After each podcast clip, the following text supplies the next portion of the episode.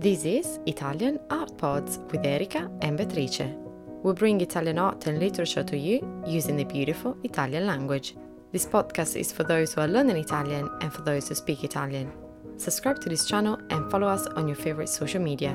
If you're learning Italian, visit our website italianartpods.com and become a member to receive exclusive content. Enjoy your listening. Ungaretti e le poesie di guerra.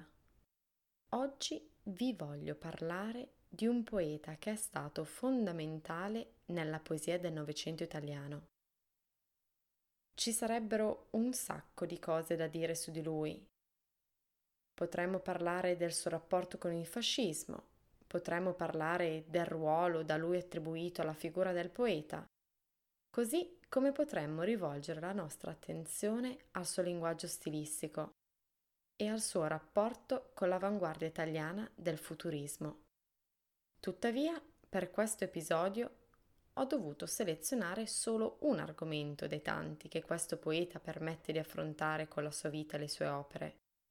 È stata una scelta piuttosto difficile, ma alla fine ho deciso di dedicare questo episodio alle poesie che trattano in maniera diretta della Prima Guerra Mondiale. Il poeta di cui vi sto per parlare si chiama Giuseppe Ungaretti.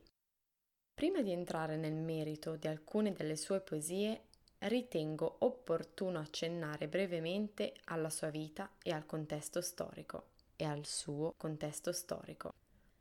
Ungaretti nacque da genitori italiani nel 1888 ad Alessandria d'Egitto, dove il padre si era trasferito per lavorare alla costruzione del canale di Suez che richiedeva molta manodopera. Nel 1912 Ungaretti si trasferì a Parigi, che in quegli anni del primo Novecento era in forte fermento culturale. Qui conobbe personaggi importanti come Picasso, Marinetti, Apollinaire e altri ancora. Ma vi ricordate dalle vostre lezioni di storia a scuola cosa successe nel 1914? In quell'anno scoppiò la Prima Guerra Mondiale, che vide l'Austria e la Germania schierate contro la Serbia, la Russia, la Francia e il Regno Unito. Badate bene, l'Italia non entrò subito in guerra. Infatti nel 1914 l'Italia era divisa a livello politico e diplomatico su due linee. C'era la linea interventista a favore dell'entrata in guerra dell'Italia e la linea neutralista che voleva mantenere il paese fuori dal conflitto. La linea neutralista era in netta maggioranza, ma la linea interventista era appoggiata da autorità di un certo rilievo e i suoi sostenitori furono molto abili nella propaganda politica. Ed è così che nel 1915 l'Italia entrò in guerra a fianco di Francia, Regno Unito e Russia. Dopo questa breve premessa torniamo ora ad Ungaretti. Il nostro autore era un interventista e quindi a favore della guerra, tanto che nel 1915 si arruolò volontario e combatté come fante sul Carso contro gli austriaci Proprio qui, in trincea, Ungaretti iniziò a scrivere le sue poesie. Il tenente Ettore Serra del reggimento, che era un intellettuale, notò questo soldato che portava sempre con sé alla rinfusa dei pezzi di carta qualunque, su cui annotava pensieri e componimenti.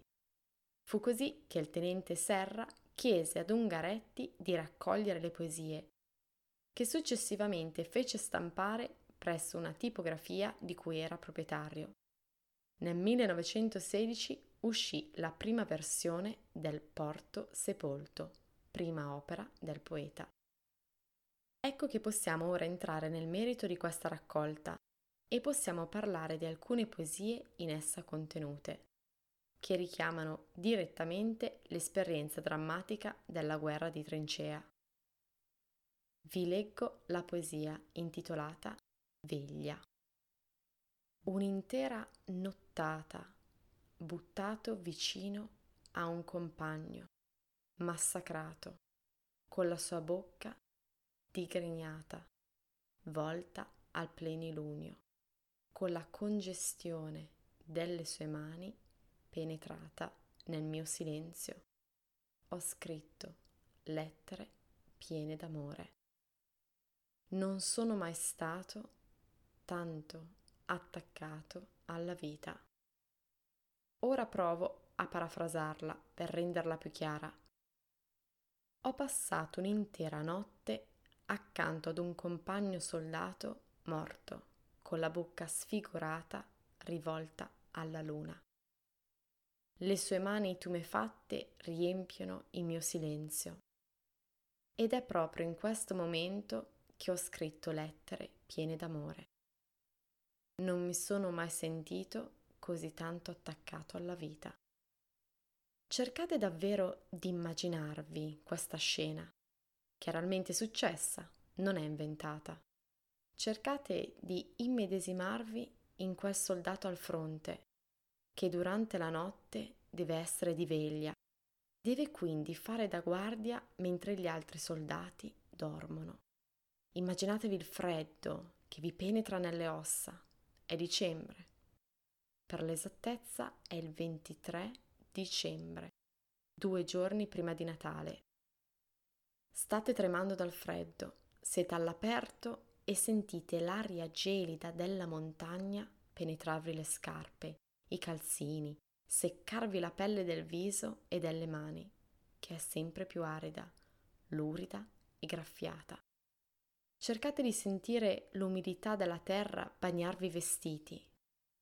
Cercate di sentirne l'odore mischiato con l'odore di zolfo. Immaginate la pesantezza della vostra uniforme sopra il vostro corpo sporco ed esausto. Immaginate il peso delle armi che indossate. Siete nel buio della notte, rischiarata semplicemente dalla luce della luna che niente sa della guerra degli uomini.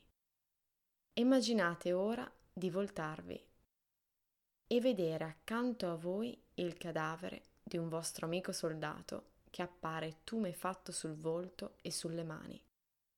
Cosa pensereste in questo momento così drammatico? Quali sarebbero i vostri pensieri e quali le vostre emozioni? Ungaretti, proprio a causa della drammatica realtà della guerra, fatta di dolore e morte, si scopre ancora più innamorato della vita.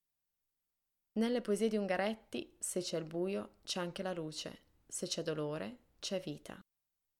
Circondato dal dolore che la guerra provoca, Ungaretti infatti dice Ho scritto lettere piene di amore e si sente ancora più attaccato al desiderio di vivere. È Ungaretti stesso a dire, e qui cito le sue parole, Nella mia poesia non c'è traccia di odio per il nemico, né per nessuno. C'è la presa di coscienza della condizione umana, della fraternità degli uomini nella sofferenza, dell'estrema precarietà della loro condizione. E questa sua riflessione si riscontra nella poesia Fratelli, che inizia con una famosa strofa che recita Di che reggimento siete, fratelli? Questa poesia parla infatti dell'incontro con altri soldati ai quali Ungaretti rivolge questa domanda. La parola fratelli è carica di significato. La guerra non distingue tra amici e nemici, ma rivela tutti come fratelli. È una parola di forte umanità di cui però Ungaretti riconosce l'estrema fragilità causata dal dramma della guerra. La poesia infatti continua riferendosi alla parola fratelli definendola come parola tremante nella notte, foglia appena nata. L'amore per la vita, che si riscontra nelle parole di Ungaretti, si congiunge all'amore per la natura e le cose semplici alle quali la natura riporta. La poesia intitolata i fiumi, descrive una giornata calda di tregua, in cui il poeta riesce a riposarsi e a farsi un bagno nel fiume. L'acqua che scorre sul corpo del poeta soldato diventa una sorta di rito battesimale che consente al poeta di ripulire la propria anima dalla sporcizia della guerra. Rinasce così come uomo rinnovato, ripulito, capace di sentirsi in armonia con la natura. Una strofa molto significativa è quella che recita così. Il mio supplizio è quando non mi credo in armonia. Secondo Ungaretti, il vero dolore emerge quando l'uomo non riesce più a sentirsi parte della natura e dell'universo.